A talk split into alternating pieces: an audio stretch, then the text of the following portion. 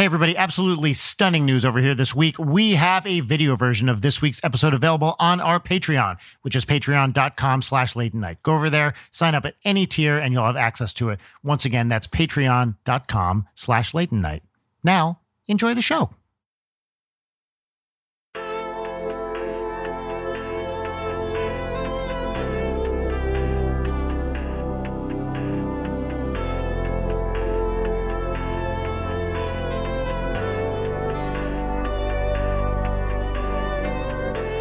Look, you mentioned it before. I want to. I want to hear about boxing training. Yeah, I sparred with my coach today. Got knocked around a bit, and then yeah, bolted home and flash showered, and because uh, it was disgusting, and then bolted in here, and mm-hmm. that's been a lot of my life for the past four months, five months. I started training for this in September. So we should say that you were just announced last week, right, as part of Creator Clash Two. I was. And this is specifically what you're training for, right? 100% creator clash 2 let's go susie was actually there because i, I got to give a big shout out to Arin Hanson for kind of like connecting me with this whole event and, and walking me in the door and susie and Arin came over at our place and we were just hanging out for the first time in like way too long and um you know, I watched the first Creator Clash. I watched all of it and was just like enamored and like had moments where I was crying, including Arin and Harley's fight. Yeah. It's just so wholesome. It's wholesome violence. wholesome violence, yeah. Mm-hmm. And, and um, I told Arin, I was like, I want to do this. And he was like, You don't understand though. You have to be like incredibly serious because it's it's a lot. It's not just people fucking around. It's people doing it, right? Oh no. Yeah. I like tried to deter Marisha and like right from the first time Arin said it, she was like, no, I want to do it. I'm going to do it. And I was like, oh my God, do you know that they're going to like punch you in the face and stuff? And she's like, yeah, that sounds great. Let's do it. That's their, that's their goal. Indeed. Yes. Yeah. Like you had like the like complete like gremlin, let's go energy. Like you really wanted to get into it. And like, I admire that. Like, where does that come from? Like, where did that come from in you? Man, that is a great question. I've always been pretty competitive. And I also, I really enjoy learning new skills. Trying to get me to just like go into the gym to just work out for the sake of working out. If you're like, man, lift weights and run a mile, I'm like, why, why, why am I doing any of this? this is torture. Uh-huh. But if you say like there's a goal in mind, I will do anything. I'll put myself through hell to reach that end goal. And at the end of the day, it's just, you know, wanting to look good. It's not even really about winning. I mean, it's a little bit about winning, but sure. uh, it's wanting to be your best in that moment. And, you know, I really enjoy like the competitive aspect of sports and being pushed in that way because I do think that you can learn a lot about yourself and your ilk. Were you an athlete growing up? I did competitive dance team. Awesome. the nerdiest form of athletics. Yes. I know. I know. I didn't do like any type of like contact sports. And then I did martial arts later on in life as well. But to be fair, like if anyone has ever watched Cheer on Netflix, there's a season one and season two of Cheer, you should watch it, even if you don't think that you'd be into it, because I don't think they give like cheerleaders or people in dance team the due respect to how hard these people push themselves. And I know they've been pushing to make cheer a category in the Olympics. And I am Oh really? Oh that's cool. That. That's awesome. Yeah. I don't know if they ever will. But when you watch like some of the things, these people like doing their two minute routine and then running over and barfing in the trash can and then running back and doing it again, or girls getting bruised ribs from repeatedly oh, throwing tricks. Nuts. Yeah, yeah, it's yeah. insane. It's insane. So yeah, I would. Uh, I remember back in the day in high school when we were, you know, I was really in the thick of competition season, and also as time goes on, everyone tries to innovate and do crazy things and throw crazy tricks. Or we were like throwing toe touches and landing in planks on the ground, or just insane shit. And I would have these bruises all over my body. And I loved comparing them to my friends who were in football. Uh-huh. at the same time because I could go toe to toe with them with the amount of Well, abuse. And you're wearing far less protective gear too, right? Right. Yeah, yeah, Yeah, yeah, yeah. No pads or anything. You're just just wrecking your body. So yeah, I haven't really had anything like that since high school and then kind of getting back and training for creator clash again it's like oh yeah that's right So are you are you doing the thing where it's not only the physical training but changing diet, all that that full in, you know, I know Arin radically changed his diet, right? When oh, it's when, been when he started yeah. training. absolutely i have a legitimate team of people behind me Yeah. to shape me into an athlete. It's crazy. It's not cheap. That's the other thing about this. Like, um, oh, I'm sure not, yeah. oh, like props to Creator Clash because they give you a stipend for your training. Even the stipend that they give, I don't think Oh, that's fully smart. cover Yeah. the amount though that I'm dumping into it. No, yeah. yeah, I mean Susie knows because, and I think Arin's all the same the thing. time yeah and the specialists and the doctor's appointments and the food and the training sessions alone Yeah, like I'm currently training five days a week with my boxing coach in the mornings. Wow. I train three days a week with my strength and conditioning personal trainer in the evenings and on Saturdays. Oh my god. So, like, I'm doing physical exertion six days a week, recovering on Sundays, or at least attempting to. I've got a nutritionist, I've got a meal plan, I've got a sports masseuse, I've got an Wow. IV therapist. Yeah, I think Arin's doing the same thing, like once a week. yeah you can tell on Arin's like face like after he's had an iv treatment it's a noticeable difference What's an IV therapist? I don't even know what this is. Except that they're clearly injecting or putting shit into your body. it's like a new trend that I've seen pop up in like the last like two or three years. I'm sure it's been underground in like the nursing community for longer than that because I have like friends and family members who are nurses who like said they offered this service for like bachelor parties and stuff. But Yes. basically, yeah, you know, like IV bags at the hospital that are full of saline and like it's basically Pedialyte for your body to prevent you from getting dehydrated. hungover. Yeah. Yeah. So it's basically they'll hook up an IV to you to rehydrate your body way more than you need and even put like vitamins in it and all kinds of things to just like make you feel better faster. And um it really makes a difference. I can't do it. I've never done it because it freaks me out like personally, but like I I love it for people that it does help. Like I think it's amazing. Yeah. I mean, my question with that is always beyond the anecdotal evidence, like, you know, is this a an accepted scientific practice? And then also anytime we start talking supplements, I get a little weirded out because of how poorly regulated that whole industry is. A hundred percent. But a lot of smart people I know, you know, you, Arin, other friends do this on a regular basis. So I'm really, it is something I, I'm curious about. Like, what's the evidence and, you know, how specifically is, is it working? No, you're 100% right. And, and to your point, your body only absorbs, I think it's something like 10 to 12% of vitamins. Yeah. It's hard. It's just hard for your body to absorb it through your digestive system. So this helps with that because you are getting those like vitamins and they, the IV tech basically builds me an IV bag, like a vitamin bag with the things that I need for training. So it's Mhm. like high in vitamin C, high in magnesium, Mhm. because magnesium helps with muscle recovery and relaxation. So it's all kind of like tailored to what you need. But doing it through the IV, you get a higher absorption Mhm. than if you were to just do supplements. Like drink it or eat it or whatever. Yeah. Correct. Correct. It's literally putting it directly into your bloodstream. But yeah, I mean, you can 100% feel the difference. And I mean, and at the end of the day, also just that instant hydration is pretty great. yeah. And, and with kind of like standard vitamins like that, those are pretty chill, generally speaking. You know, it's the, the other stuff that you need to worry about where it's like, you know, something that you've never heard of before. And someone's like, you gotta take this. It's like, okay, may, maybe back off on, on those. Yeah. no, it, it borders very closely to like some snake oil salesman type shit.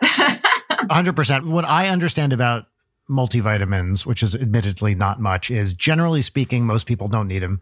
If you're eating a balanced diet, you're probably fine. But It's not going to hurt you. Like t- taking over the Yeah. counter multivitamin, it's going to be fine, but it's also probably not necessary in in most cases. I, I find this whole thing really, really interesting because of how widespread the vitamin industry is, and also how totally unregulated Oh man. so much of it is in, in kind of a scary way. Uh, personally, I think. I mean, we really don't even know if vitamins can be absorbed in the body like in pill form. Like technically you have to get all of your vitamins through whole foods and like is that true? I didn't know that. So Arin's been reading this food science book and he's been telling me like little snippets from it like every day and he's like obsessed. He's like Mm-hmm. learning all about like whole food and food science. Like he was telling me about like orange juice. Did you know that like orange juice in the grocery store is actually like 7 to 8 months old already by the time it's on the Well, shelves? that makes sense. Yeah. Oh, yeah, like they like put like acidic and like flavor savers and stuff to make it taste like orange juice and stuff. Like just like stuff like that. Like I'm like, Ugh, I didn't know that. But yeah, that vitamin thing was one of the things he was telling me recently.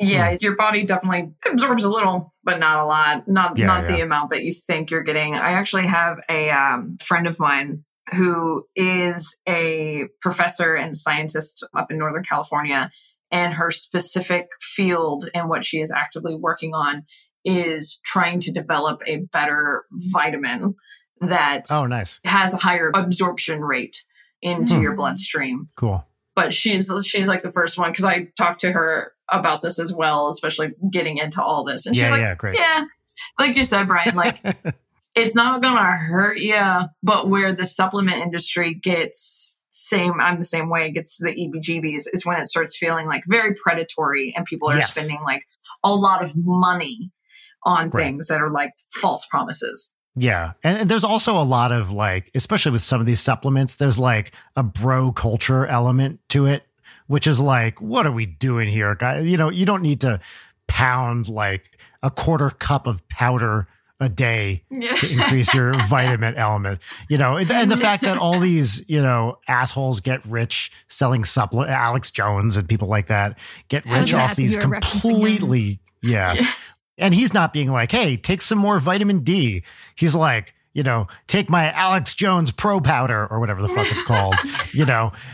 But yeah. of course, you know, Alex Jones can absolutely go fuck himself. One of the worst people in the world, unambiguously, just across the board. But yeah, I love that you're talking to a professor friend. here's hoping that her and her team make a better vitamin. So there are Yeah. people who are actively working on it. Now, the question is, Susie, when will you be boxing in? I'm not. I clash. can't. Oh, I would fold like a wet paper towel. I do not have it in me. I am shocked. That's why like I'm so like amazed by Marisha because like do you know that they're gonna hit you? Like ah, like it just like it feels like I'm I just can't Oh, compute. same. Like yeah. I, I wouldn't be caught near that ring personally. Like, I, I have a, a decent medical reason, which is a very nice cover for the fact that I'm terrified of doing it and don't want to.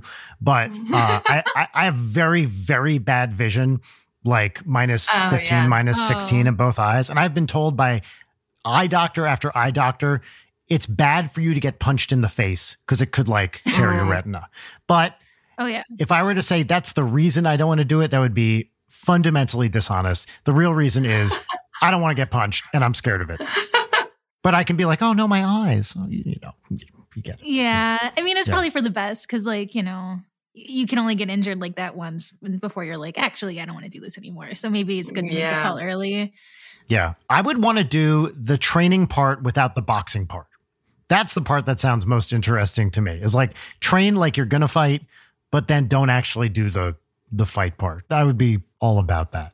I Oh, mean, yeah. doing some like cardio boxing. There's a lot of like kind of um, Oh, yeah. cardio boxing studios out there where you are just kind of like working Yeah. the bag. Very popular, yeah. It's one of the best workouts you could get. It's full body. You're working out muscles in your back and your abs that you didn't even know existed.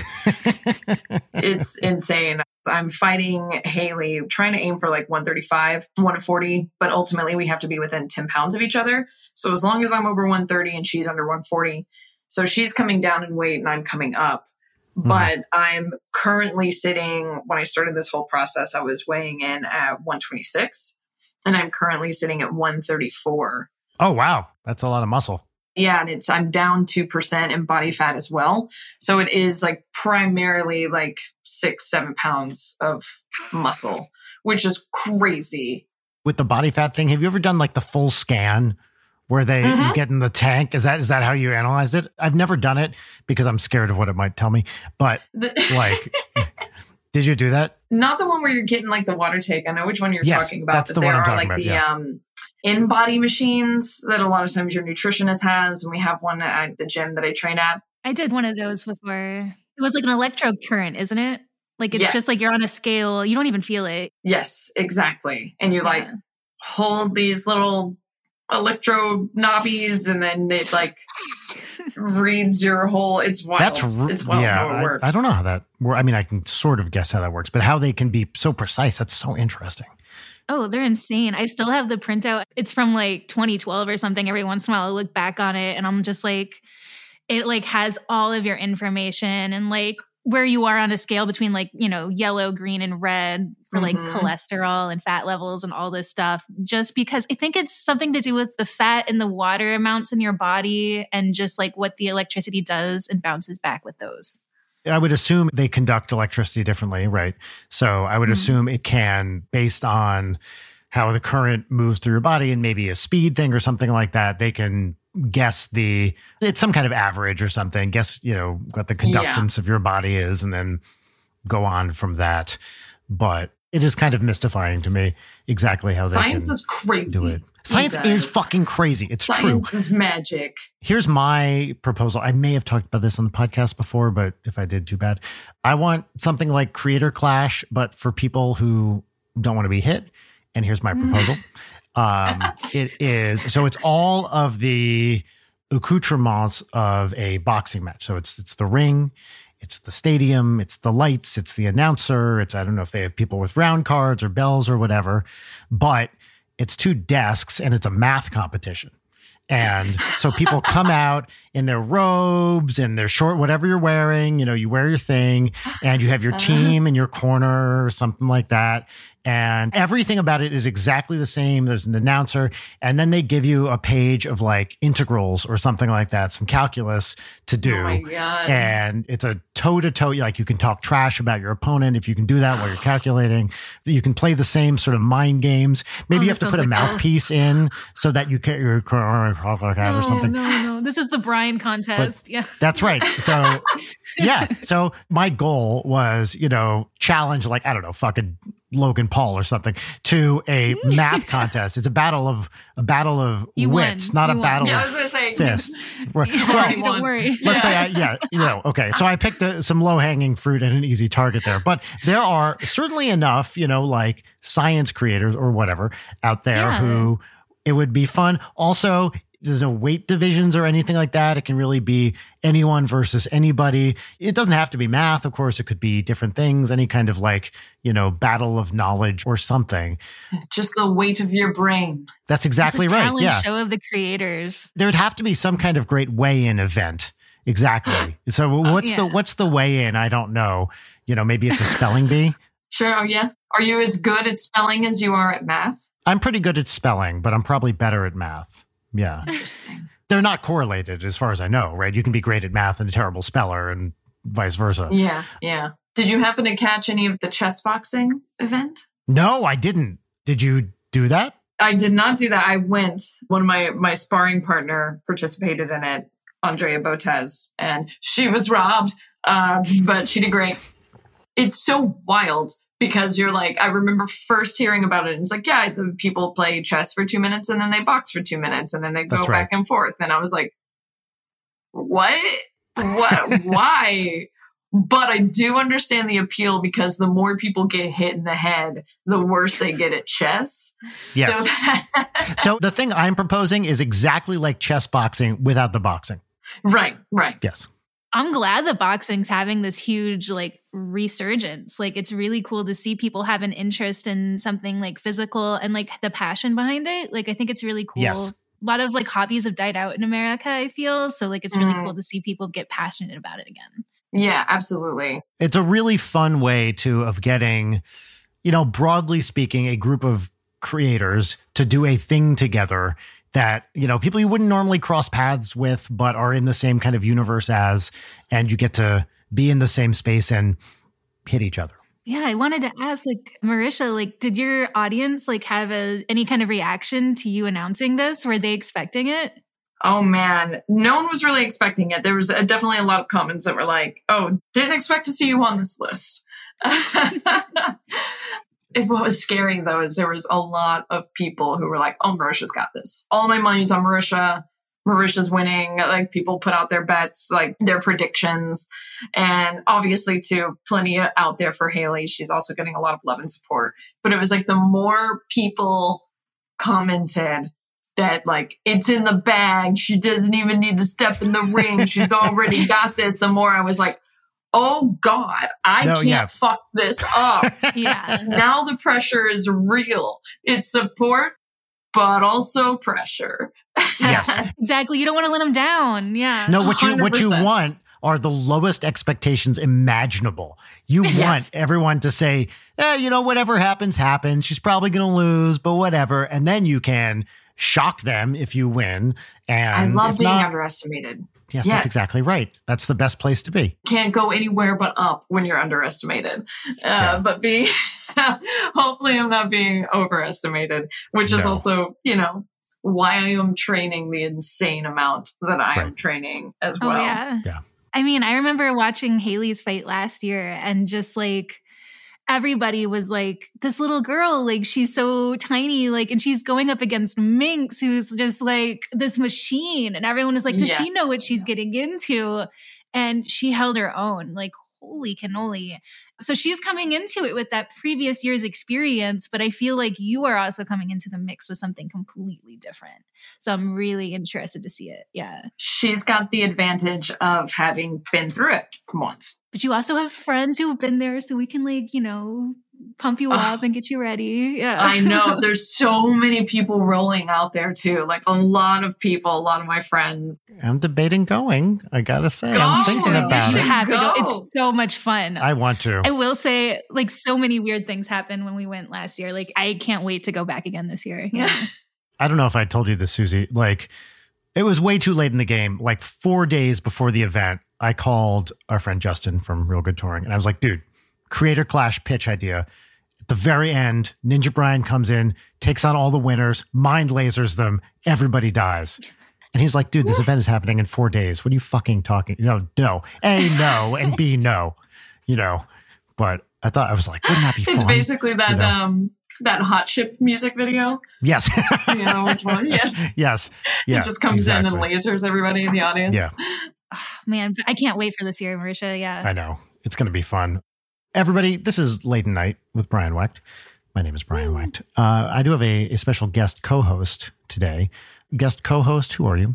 Hi, my name is Susie. You might know me as Mortimer Online from Game Grumps or from my own stuff. Um, hi, how's it going? Great. And Leighton's on a little break here, so Susie is filling in for a few episodes while while Leighton is on vacation. And we also have an amazing mystery guest. Mystery guest, who are you? Hello, I'm Marisha Ray. You may know me from Critical Role or maybe some various voiceover video game appearances. And I guess in April 15th, Creator Clash 2. Hell yeah. That's awesome. No, we- we're we're so excited to have you here. As I said to Susie before, like we've been meaning to reach out to you for a while. So when Susie agreed to step in as co-host and she was like, How about Marisha? I was like, Yes, of course, please. That'd be great. So it's it's I'm so awesome to have flattered. you on. I'm so honored. Oh, Yeah. thanks. yeah, I'm so glad you had the time for us because I know how busy you are. Like, how do you balance work and training? Is that a hard thing for you? Because I know with Arin, like he comes home and he sleeps. He's literally burning the candle at both ends. 100%. Yeah, it's um it's hard. Yeah. And I honestly don't think I could do it if I didn't have such an immense support structure. And that's it extends between my incredible husband, Matthew Mercer, everyone at Critical Role, both the cast and my team behind me who are kind of acknowledging and allowing that like I might not be able to make every meeting for the next few weeks. And even, you know, between the fan base, my other friends, and the creator clash community as well. And having that support structure, you know, I got to give a shout out to Brett, aka Hundar, who's also fighting in Creator Clash 2. He's kind of been my like ride or die throughout this process. And just even on Monday, I was just like kind of feeling like just fucking down on myself and was just having a rough training day and wasn't feeling really good about any of it. And I kind of hit him up and I was like, hey man, like, what the fuck? I feel like this whole situation can very much feel like two steps forward, one steps back a lot of times. And I'm tired and just not feeling motivated. And he was like, dude, like, I'd say for every three days of training, I have at least one of those days. Mm-hmm. And it was just like really good to like hear and then talking to just a lot of other people who are participating in it as well. And just knowing that acknowledgement that like, yeah, this is hard and not all days are going to be great. And yeah, I understand why so many creators who participate in this don't put out content for three months while they're training.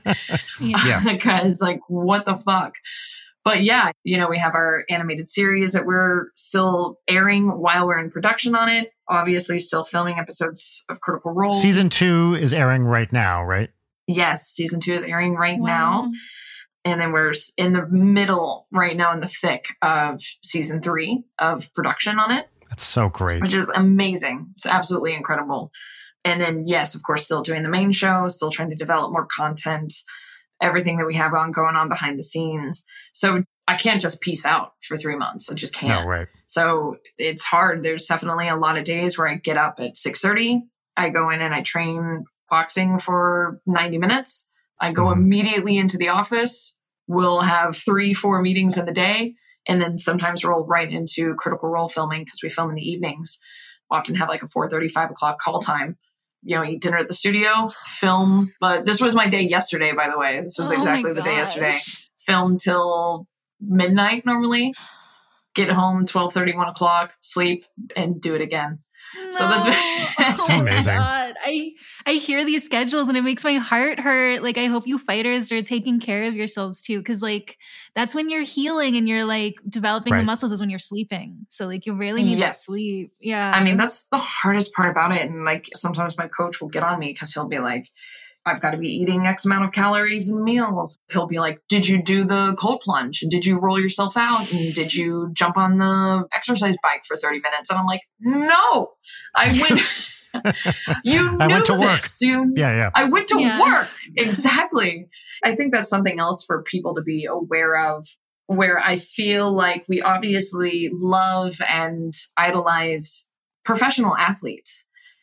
But I think a lot of times, like the work ethic of professional athletes sometimes almost gets like used against the average person where they're like oh yeah. Well you know what are you going to do? Like lebron james he's he hits the gym at 4.30 in the morning. And i'm like yeah he's getting paid millions of dollars to That's do that. He's job. not doing anything. That's his job. And by the way is probably undervalued given how much he gets paid. This is, I don't mean to derail this, but because there's an NBA salary cap, yeah. Other athletes are getting a lot more than he is relatively. Yes. Like it, it's crazy. Wow. By the way, I said that as if I know something about sports. I do not. Uh, I heard that on a Planet Money podcast about a year ago. So that's how I know this. So, you know, just full disclosure. But I totally agree. These people, it's like, well, you know, The Rock, blah, blah, blah. It's like, come, the, we're not right. using The Rock as our industry standard, are we? Exactly. Has a net worth of $500 million or whatever the fuck it is, and whose entire job yes. can center around working out. No, we're not going to use that as, as the goal. And by the way, like, I don't even know if he has kids or whatever, but that's a whole other. Probably yeah. he's having some help taking care of them if he does. Yeah. Yeah, people got to work. People have family lives, and I'm I say this as someone who is incredibly hard on themselves. But I think people need to allow themselves a little bit more grace. Where it's like if you can like get up and you just show up, and even if it means you're only getting like 30 minutes, two to three days a week, that is pretty fucking great. Do what you can. You know, for the average person. Yeah. You do what you can and be like, be proud of yourself for showing up. Mm. Because that's, that's, honestly right. like the hardest part about just trying to take care of yourself and, and self care. And obviously, we all know that like self care is often most people's lowest priorities. You know, when you're trying to provide for people, when you're trying to work, when you have a lot of other things going on. So, you know, Yeah. and obviously social media and the Instagram influencers and all of these people, as we all know in this digital age, don't Yeah. often help people's self esteem and can kind of skew expectations. But I think just people giving themselves a little bit more credit where credit is due can go a long way. I'm curious in your case. I mean, your life has changed so radically in the last five years. You- You've seen this huge, huge success in Critical Role that I can only imagine what a difference in your self care regimen this must have required to some extent, where you went from like, hey, you know, obviously you were doing all sorts of great stuff before Critical Role and you continued, but, you know, then Critical Role kind of like explodes into the stratosphere I have never been through something like that myself where one particular project, and it's not overnight, you know, blah, blah, blah. But suddenly you can kind of put a date on like, this is where the hockey stick really like goes nuts. like, wh- I'm curious, what was that experience like for you personally? Not the mechanics of, but just like what was the emotional side of, of wh- what a minute, what, what the fuck is happening right now? That, that kind of thing. Yeah. I mean, obviously, I think a lot of times, you know, because we have seen such amazing success and success that many people crave and wish that they had. So, once again, try not to be hard on ourselves when we have those moments of being like, this is a lot or this is overwhelming. And are we completely bound and and suffering from our sheer ambition because Right, there are Right. absolutely days where it's like you just crave a moment of quiet or peace or just not feeling completely underwater with everything that we have going on that we're trying to do. We often compare Critical Role to that um, like old Tex Avery cartoon of the um, the dog building the railroad tracks Uh-huh, as uh-huh. he's on the speeding train, Yep. and that's what it, it feels like all the time. Yeah. I really enjoy there's a commencement speech by Neil Gaiman for the Art Institute back in like 2008, 2009. Don't quote me there. It's on YouTube, highly recommend it. But one of the things that I really appreciate that talk that he did was that, especially when you're going into a creative field as an artist, or, you know, it can also apply to many other fields. People often warn you about the problems of failure, but most no one warns you of the problems of success. hmm And, you know, all the little things about trying not to lose yourself, trying to enjoy your success. Just take a moment Right. to look at it and be like, holy fucking shit. This is cool. Look at this. Look at people enjoying the work that we're putting in. That's awesome. And I think that's the hardest thing that we, the entire Critical Role team, kind of struggles with is just kind of taking a moment to breathe and not being so stressed out about, like, well, what do we got to do next? What comes next? Yes.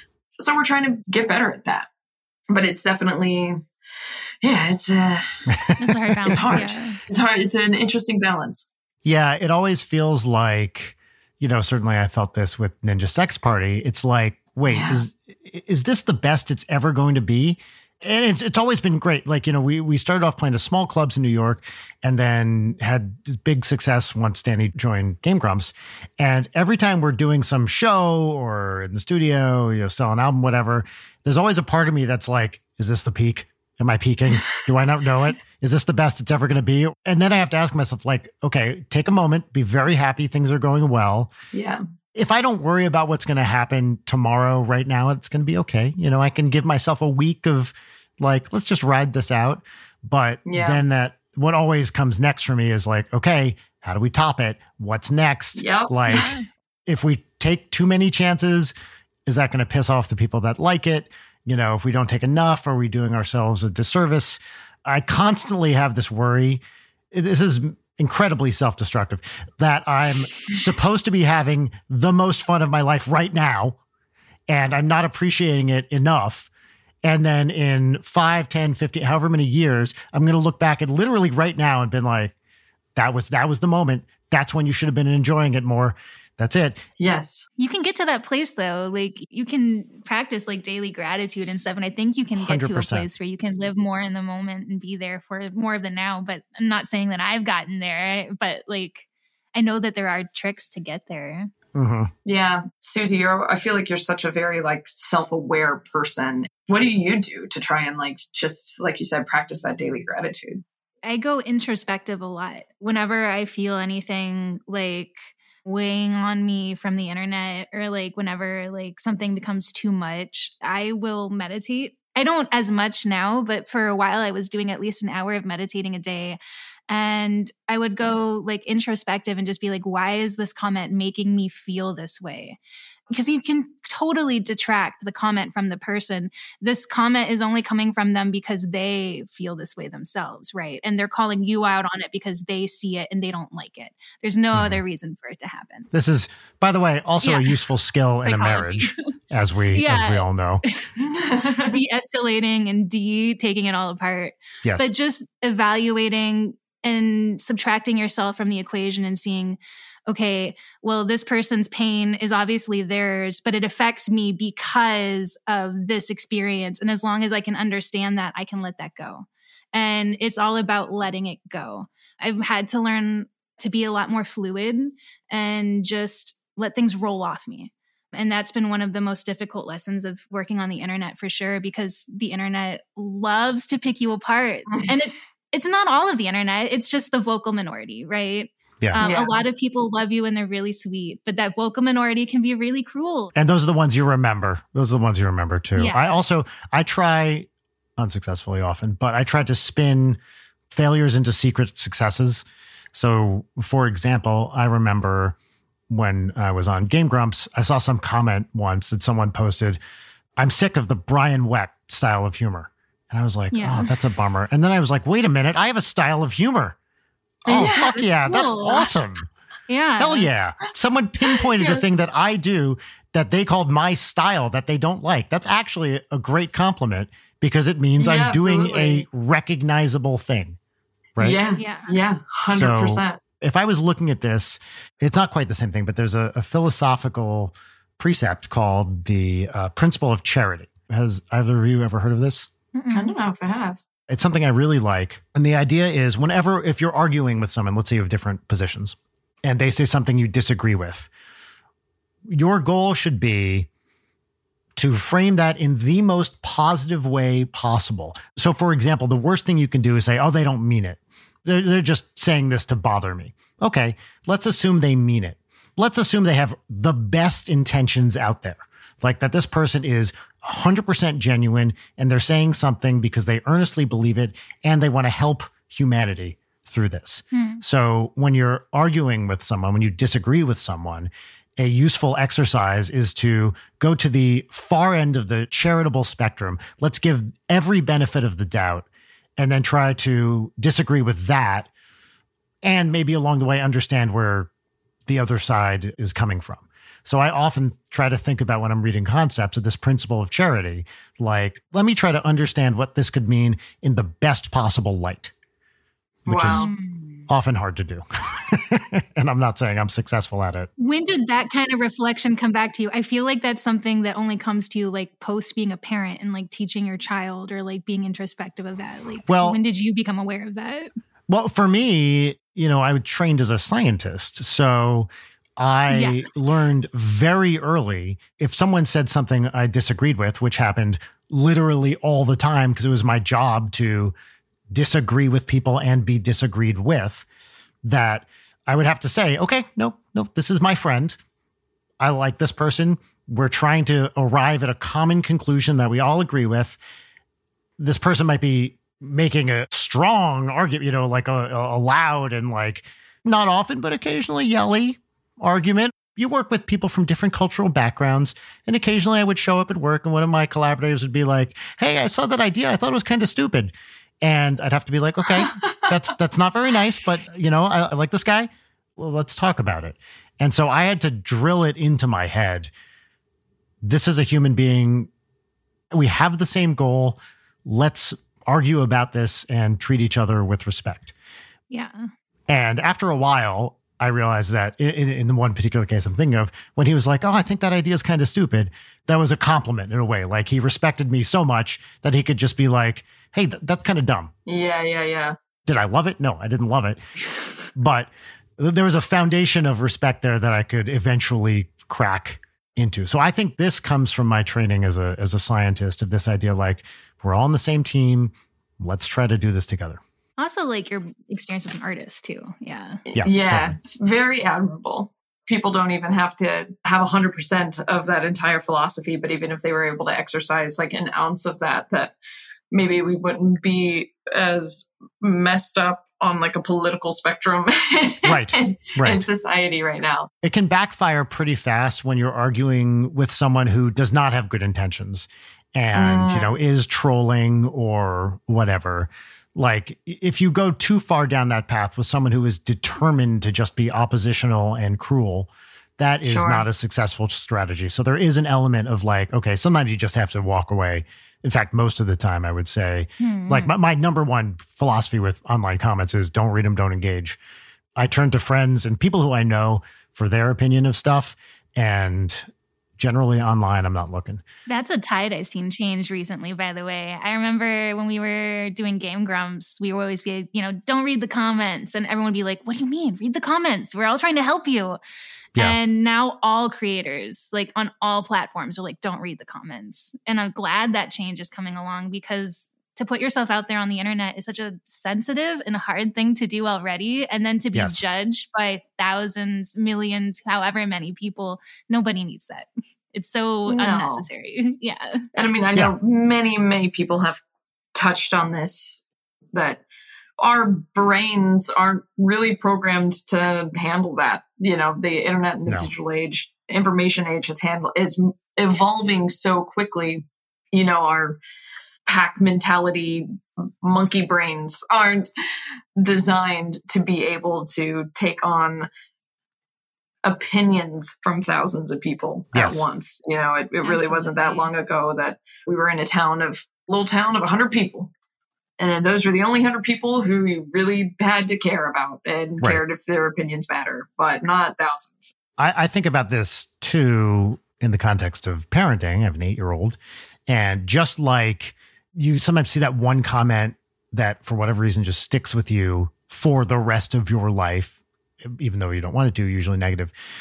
As a dad, I'm always worried that the thing I say will be the thing that sticks with my daughter for the rest of her life. And I'm, by the way, I'm not like, you know, saying negative stuff, but you know, you just you live with a person and you say things to them, especially when they're a kid. You have to be like, you know, I, I don't think I would put lotion on my feet and dance on the table right now. That seems like a bad move. You know, you, you keep them safe, but there's always a little piece of my, the back of my mind where I'm like, oh man, what if I accidentally do something that's like the thing she remembers forever, which we all have with our parents.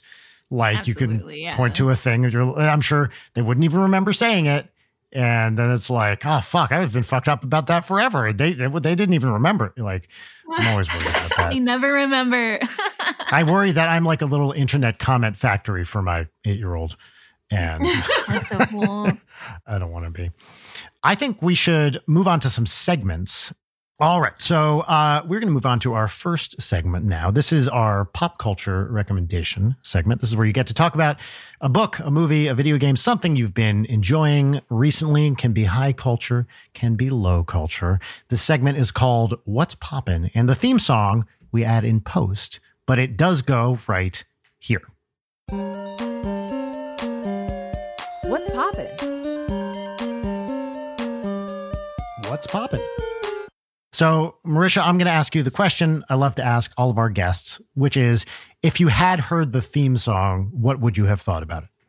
Oh man, you know, I, I think that um that slap bass just really kicks. Yeah, I, I did that special just for this. Yeah, I mean, incredible. I love also the little little uh, little drum riff, the little you know Yeah, It's real catchy. cymbals at the end. It's great. Yeah, thank Yeah, you. It's a Thank you. It's a bop.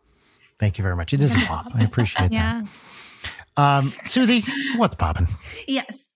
So I've had to like dig my mind to see like what was popping. Like last week I talked about a Ouija board and yeah, the week before that it was a book. So I was like, what's popping for me music wise? And I don't know about y'all, but I love to listen to music while I work. Or podcasts, obviously, Mhm. like this. Absolutely. And I love movie soundtracks. Movie soundtracks are my absolute favorite. So if anyone else is like me and loves movie soundtracks, like Last of the Mohicans, I highly recommend. But my recommendation this week is Poppin' is a Lawrence of Arabia soundtrack. Oh, nice. Look at that. Whoa, look at that Yeah, vinyl. This is That's the uh, awesome. old, old vinyl. I got this on a that rules. look at that website, 60s but- font, too. Go- I know. I'm so into Lawrence of Arabia right now. Um, but the soundtrack is just otherworldly. It really transports you and it just takes me there. I love it. So Yeah. I highly recommend this. That's popping for me. That is one of those movies that totally lives up to the hype. It's real fucking long, but it it's the best. It has the God's eye lens, right? Like I that's mm-hmm. what got me to watch it was because I've had like some kind of like supernatural pull to the movie lately too for like a couple years now. I just really been pulled to it. But in that movie they have this thing called the God's eye lens where the camera twists in such a way where you can see him come through the mirage on a camel through the desert. Mhm. And it's such an amazing shot. It was only possible because of this one magnificent lens and it's humongous. And Mhm. no other director wants to use it because they're so worried about damaging it or ruining the reputation of it. So this is the only movie I think it's been used in. I didn't know that. That's amazing. But yeah, like I just love it. Yeah. There- there's something too about those old like technicolor movies where if you're a pale skinned person they you look orange right there's just Mhm. something about like the color palette that the technicolor brings out which is so da- you just don't see this in movies anymore it, it, it's it's wild it's so cool yeah Yeah. Yeah. They don't make them Yeah. like they used to. They really don't. They really don't. they don't. yeah Marisha, what's popping for you? Man, I, so I was thinking about this a lot as well. I'm like, okay, well, you know, I could say the obvious. The only show that I'm watching right now is The Last of Us, but that doesn't need promoting. But uh, when it comes to video games these days, and what I really only have time for is indie video games. And man, there are some great indie video games just on the scene right now and in, and in general. And I think I've been more drawn to them because they can be a little bit more unique. They're breaking the formulas a lot. I can't remember the last time I played a AAA title because it just, once again, I, meh, eh, it's- it's- they're all the same and they're all 40 hours at this point Right. Yeah. Ugh. but there's some like unique stuff going on in the indie game world. And one of my favorite indie games that I've played in the last handful of years is Kentucky Route Zero. And a little bit of an older game, but they just released it to be playable on Netflix. oh wild what? Yes. Yeah. Because I mean, so much of it honestly is more of like a choose your own narrative, I would say. Choose your own perspective. You don't really get to change the narrative, but you do get to influence the way that you view the story and through which character's lens that you get to experience it. So it totally makes sense that it's easy enough to be ported into Netflix with just basically the the choice Hmm. mechanic of it. So yeah, if anyone has been wanting something different, if you don't have a Switch or you're not really into playing games on Steam and you want to still just be comfy on the couch, Kentucky Route Zero is just absolutely incredible. Yeah, I just haven't really seen anything like that game in a long time. awesome Hell yeah. i love it Brian. susie yes do you have a question for me Do you have anything popping right now? I do. Actually, there is a show, a TV show that I think could use some promotion that I've been enjoying. So, what's popping for me this week is a Peacock show called Paul T. Goldman. Has either of you heard about this? Cool. I've never heard of No. the show. It's fucking nuts. It's directed by Jason Woliner, who's a an esteemed comedy director. He directed the Borat sequel, Eagleheart, if you ever saw that. Just done a bunch of cool comedy projects over the years. And this is it's part true crime, it's part meta narrative. And the idea is this guy, Paul T. Goldman, gets married and suspects that his wife is running a worldwide prostitution ring. And it turns out, and I don't want to give anything away because I can't remember the last time I was like completely surprised by where a thing went. And so I don't want to tell you where this goes, but let's just say this guy is maybe not the most reliable narrator in the world. And Ooh, Oh, okay, I like interesting. that. Yeah. the six episodes, it's very digestible. It's all done. It's just Oh, a wow, limited only six. Only six. They're all roughly an hour long. And he plays himself in the show. And it's sort of a documentary, except you learn pretty early on that you just can't trust this guy. And the narrative sort of explores that. It's weird. It's got a lot of great character actors that show up. So it's a documentary, but then it's a documentary about the documentary, and then it kind of spins off into another thing. I really don't want to give too much away about this because you should just watch it. The closest thing it is like is like Nathan Fielder's The Rehearsal, but it is Oh, not okay. like that. But it is also not like that at all. So it is a weird little unicorn that I really, really enjoyed. And I recommend everyone just go, go in as blind as you can and watch it. Paul T. Goldman on Peacock. What platform is that on? Peacock. Okay. Yes. So it's very meta. It sounds very like meta and self aware. It is extremely meta and self aware. It is perhaps the most meta thing I have ever seen. I mean, it sort of becomes a thing about the making of a thing about the making of a thing. And it goes all sorts of places. And throughout the whole show, you just keep asking yourself, what am I supposed to be thinking is real here? And it is kind of unclear. So uh, I loved it. It's really fun. And I've heard other like comedy type shows talk about it. Uh, How Did This Get Made talked about it a little bit, that show, things like that. So I've heard because of Woliner's connection to comedy and comedians, he's been on a few things here and there. I think he was on Comedy Bang Bang. But I want to bring more eyes to this show because it is unique and wonderful. Yeah, I haven't heard of it at all. Yeah. You know, it's on Peacock, and I feel like not a lot of people have that, even though that may be wrong. But if there's like a free trial, which I think there is out there for Peacock, it's worth get the free trial, watch the thing, cancel your subscription, you know, do whatever you do. Uh, Yeah, yeah, yeah. I really enjoyed it. Well, hell yeah. So, uh, shall we move into our next segment? Let's do it. Uh, we got some peaches and lemons, y'all. So, if you don't know what peaches and lemons are, peaches are things that bring you joy, gratitude, and lemons are something that wrestles your jimmies, makes your day bad. And I kind of feel like we should end on peaches. So, we end on a high note, and maybe we should start with lemons today.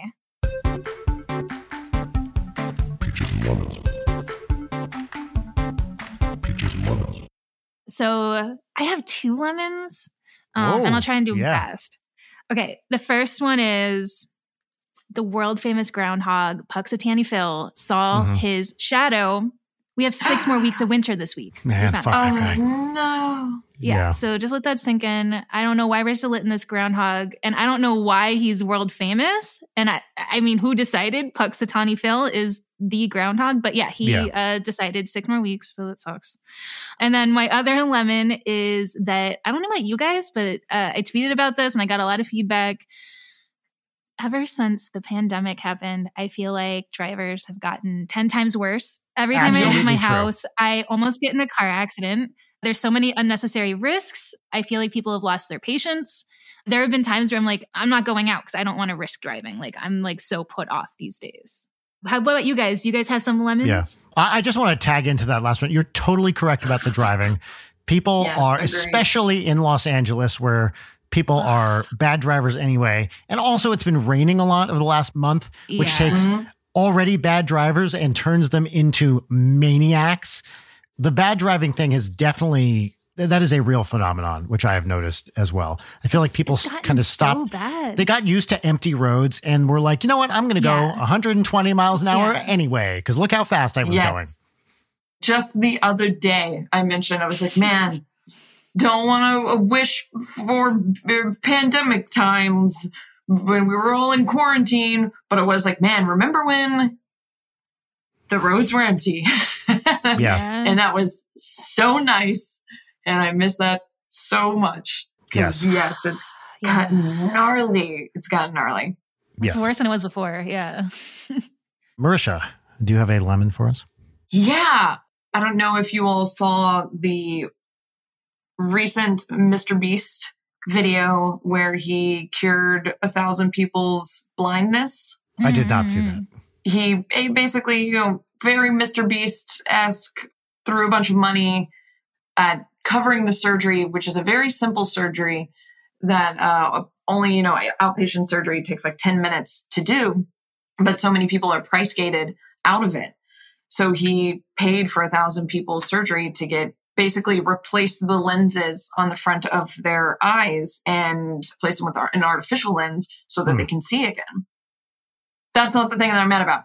There were Good- a good. there was saw a small subsect of people on it once again vocal minority of people who just had like a huge issue with this and criticized him for more or less claiming that he was like it was like charity out of exploitation to get views, you know, or, or just doing this in a way that it, that it felt, uh, you know, kind of using the people in the video.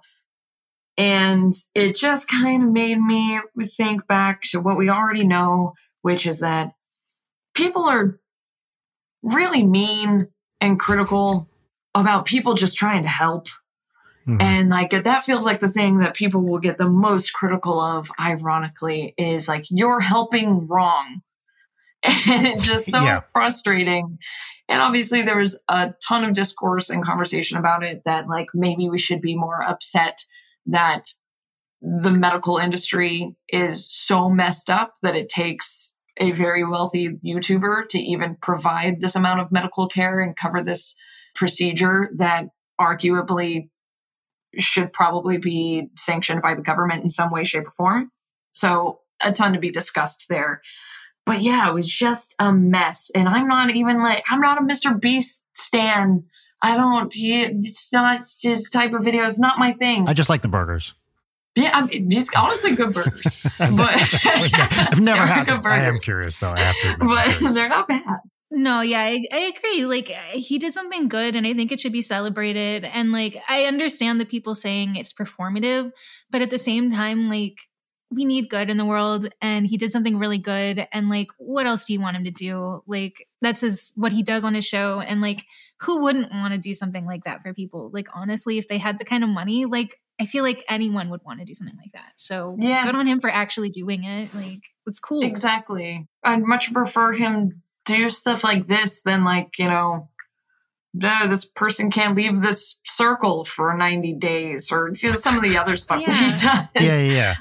Well, it's like also if the good is done, I guess to some extent, questioning the motivation is not a productive thing. Mm. In, in some cases, right? Obviously, there are exceptions to this, but it's like, can we be happy that something nice happened, please? Something nice think it's- happened. You know, Yeah. let's, this is why we can't have nice things. I think it's a misdirected anger, right? Like people are angry at him when really they should be angry that you know this is unattainable That's to right. the people who need it. And I think that's what the real root of the problem is. Absolutely. And sure, could he have maybe commented on that a little bit more in, the, in his video? sure. We all already know that though. And, um, you know, and I don't disagree with like, oh, well, he's doing this for views or he's now profiting off of this. And it's like, yeah. But I, you know, the two don't have to necessarily be mutually exclusive. And it's still better that it happened, right? Yes. That that is, I would think, unambiguous. Yes. But yeah, don't be mean to people who are just doing a nice thing. That's my lemon. Yeah. yeah. It's a good one, yeah. That is a good Brian, do you have a lemon for Uh, us? yes, it's it's very minor. I was supposed to have dinner this week with the one, the only Brent Lilly, and at the last, I was looking forward to it all day. And the last minute, he couldn't make it through no fault of his own. No. And we were supposed to have dinner last month. I got sick, so it was like a rescheduled thing. I think it's happening tomorrow.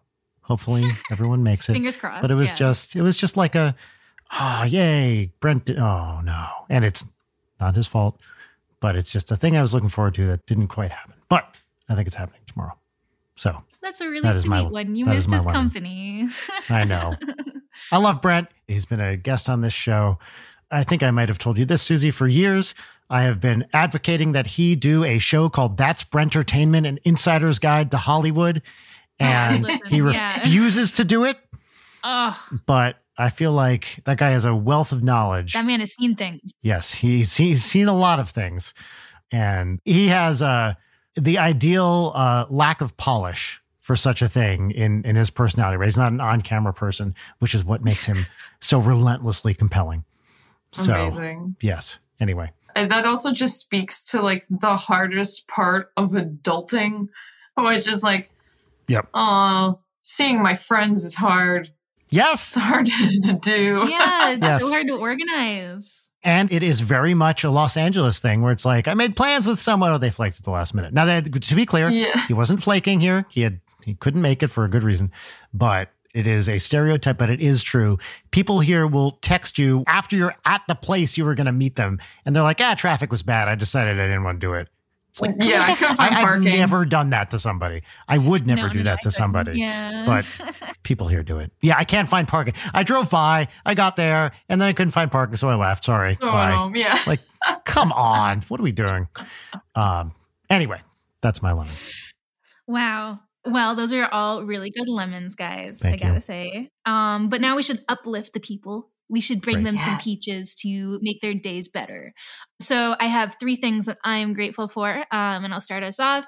First thing I'm really grateful for today is my two year anniversary on Lexapro for OCD. Oh, wow. And okay. I will nice. say, medication changed my life. I used to feel like I was waiting for my life to begin, and now I feel like I'm actually living my life.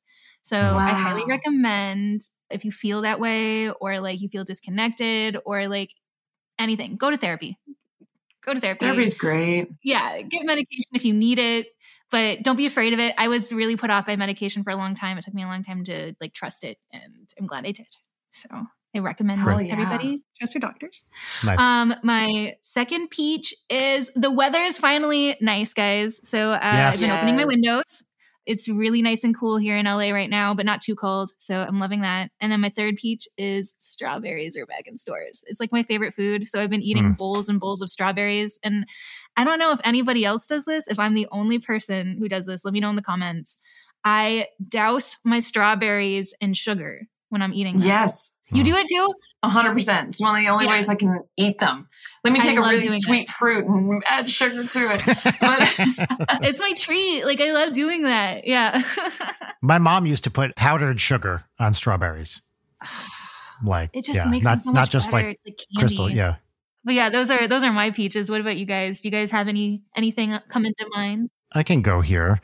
So peach number one is Mercy. You were talking about indie games, and I was playing a, a fast little indie game. Uh, I just started playing called Elden Ring, and uh, I I. I I just got a PS5. You know, after fucking three years of trying, finally you can like get them now.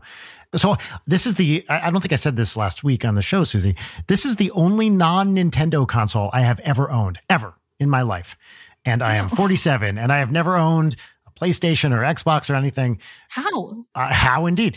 Well, because you know they're expensive. Is is how Yeah. and I was moving, and indeed to the UK where the power is different and Yeah. blah, blah, blah. So we actually did bring our Wii with us there and then back. But I resolved three years ago I was going to get a PS5 or whenever the fuck they came out, and then you couldn't get one. And I finally got one, and I was like, okay, I'm going to see what all the fuss is about. And I finally started playing it, and I'm, you know, whatever, eight hours into it, and I still don't understand what the fuck is happening. But it's fun. I see what the hype is about. I really like it turns out I'm a sucker for these giant open world games. Like I loved Breath of the Wild, and it's exciting to be playing this really fun game. Gamer. Uh, but also, it turns out, do you want to hear something crazy? There are a lot of games out there for the PlayStation, and it turns out all these games that I have never played because they weren't out on fucking Nintendo. And I'm a Mac user, so I can't. I don't have a gaming PC either. This whole vista of of of video games is suddenly wide open in up. front of me. And no, I, Yeah. I'm not even going to try to catch up. But it's nice to to have that ability now. Peach number two. Yesterday, I went to a dress rehearsal at the LA Opera of their Marriage of Oh, Figaro cool. production. And it turns out that if you're if you're a donor, sometimes they open up dress rehearsals, and you know, I don't give them a lot of money, but like you give them a hundred bucks or something, and they open up these dress rehearsals. And so I went to one yesterday. You know, they didn't really pause or anything. It was a full dress, full production, full orchestra, everything. And it was my first time back in that building in years in the Dorothy Chandler. And it is just, first of all, it's such an artifact of the 60s or whenever it opened. It's got, you know, uh, the gold trim and the green carpets, and it just feels like another era. Uh, it's so cool in that. there. And just to see a full orchestra and all the singers, and it, it was it was great. Uh, so that was a lot of fun. Yeah. I mean, there were a lot of people there, but they had, didn't have anyone sitting in the orchestra section. Everyone was up in the balconies, maybe because they were, it was prob- I don't know, were they filming it? They were, you know, they're moving shit around because it's still a rehearsal. So that was fun. And my final peach is a, a peach by proxy. My wife and daughter are going to the preview for Super Nintendo World this Sunday. Oh, They got And in. I am not a universal pass holder, but they are because they bought the passes when they went a couple months ago in anticipation of this exact thing. And I got them reservations for Sunday at 4 p.m. So they're going to go check it out. Does Audrey know? She does not know yet because I don't want her to explode. oh my she will explode. Are you kidding me? Oh my god. She's been talking about it for months. We watched the videos of the one in Japan together. She's very, very excited. Audrey is a massive Zelda and Mario fan. And I think we're going to wait until day of to tell her that Rachel, her mom, and, and she are going together. I won't be able to go because I didn't get the pass ahead of time, but I, I hope they have a great time because she's been talking about it like almost every week. She's like, Are we going to Nintendo World now? And now it's actually open for previews and it officially opens in like two weeks or something. I'm jealous of your daughter. I know. I know. They're going to have such a great time. I'm very excited. And then we'll go back when it's open, open. Ah, Oh man, that's so cool. Yep. Tell them to take lots of photos. Yeah. It sounds like eight years old is a great age to go to that thing. Are you at. kidding me? That's the perfect age for it too. Ugh, It's kind of the perfect age for everything. yeah. Eight rules. She's like independent. She's like a person. Yeah. I, I tweeted this the other day. She was like, Daddy, did you know that the original Zelda game is so old that they have a word for people who played it when they were kids? And I was like, No, I didn't. What's that word? And she goes, Old. Oh man, my ego is just like took a hit. I this know. child. She's so funny. She is so funny. She is, she's Uh. very, very funny. no one can roast like kids. yeah. No. And at eight, they're still like little and silly. Here, she told me this joke. This is not an original. She told me this joke the other day. A three sheep in a trench coat go to buy a ticket to to the movies, and they walk up to the ticket counter and they say, "One ticket, please."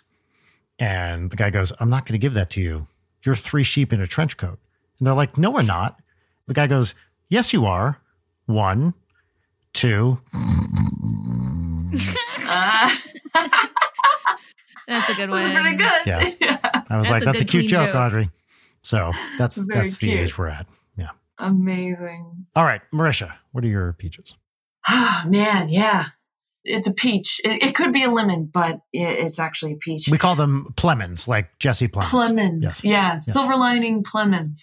We're getting some work done on our backyard, some contracting work, which is um, plumbing stuff, things like that, which is good. as It needs to be done. It'll be better when it's done, but the um, joys of homeownership. Yeah. Yes, it is one of those things, and you're like, oh God, my wallet, and oh God, there's mud Yeah. and contractors and dirt everywhere. And yeah, it looks like a gigantic 40 foot mole has burrowed through our backyard. There's just massive uh-huh. trenches, which means we don't really enjoy letting our, we have a corgi named Omar.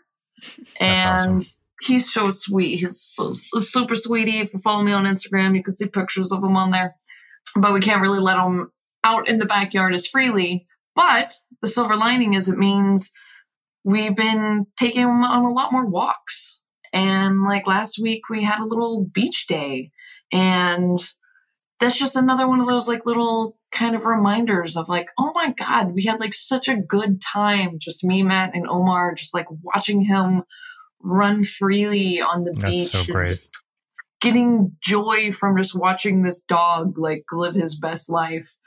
Um, and yeah, it's been it's been nice to kind of have that excuse and that reason to be like, oh yeah, just taking walks with your dog Yeah. is very nice, and we should, whether there's work in- going on or not, we should just try and make more time Totally. for that. So Absolutely. yeah, it's the simple things sometimes, especially when everything is so crazy. And then the other thing is, oh, when we're recording this, it's a Friday, which means we had Mhm. new episodes of our animated series, Legend of Vox Machina, that just dropped on Amazon Prime, which means one of the favorite things that we like to do as a cast is watch all the reaction videos on Oh, YouTube nice. Yeah. from rules. all the I React those. Yeah. channels. and and it's just so great. Shout out to everyone who does the reactions. You might be surprised that we all are we're watching you guys and they're great and it's just so amazing because um especially doing things when you're you're you make online content or um you know content for television is you don't readily get that audience feedback like you would in like theater Right, or doing right. a live show so this is kind of like a nice supplement to see that live reaction feedback of the audience enjoying something that we put a lot of uh, blood, sweat, and tears into. So shout out to React channels on YouTube. Love you guys. um, That's great. and my last peach is once again, as mentioned, going into the weekend. And this is going to make me sound like a lush, but as part of training for Creator Clash, my coach was like, keep drinking to the weekends. Drink on Fridays and Saturdays, and then that's Uh-huh. it. Everything else, kind of no more drinking. I've been sticking to that. So Yes. I get to have a cocktail tonight. I, you know what? Even though uh, I am not training, I do the same thing. yeah. Just because I was like, you know what? I feel like that's better for me.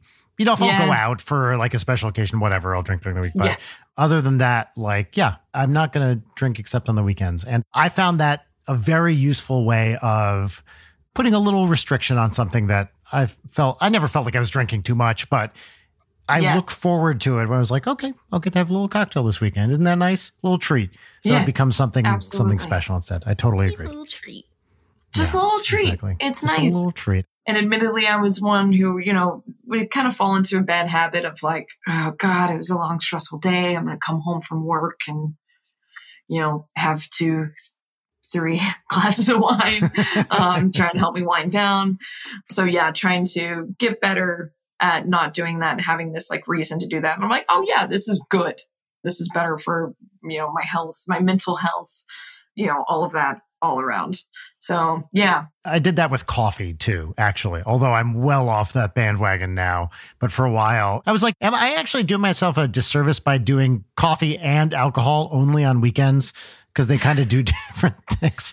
But yeah, Yeah. for for years, I was like, I get to have coffee on the week. I just I don't like the idea of feeling like I have to have coffee every day. Right. Or just have to have anything. You know, Yeah, 'cause I was- exactly. same thing with booze. You know, I'm like, man, yep. getting into this feeling of like, oh, I need this to relax Yes, and trying exactly. to find other ways. And once again, anyone who's uh, out there, please don't take this as any type of slight if you are one of those people, because as previously mentioned, was this still more or less is one of those people. Um, if I didn't have a reason to force me into it, but yes, I am. All that being said, I'm excited about my Friday night cocktail. I love it. Well, I'm excited to have had you on this show.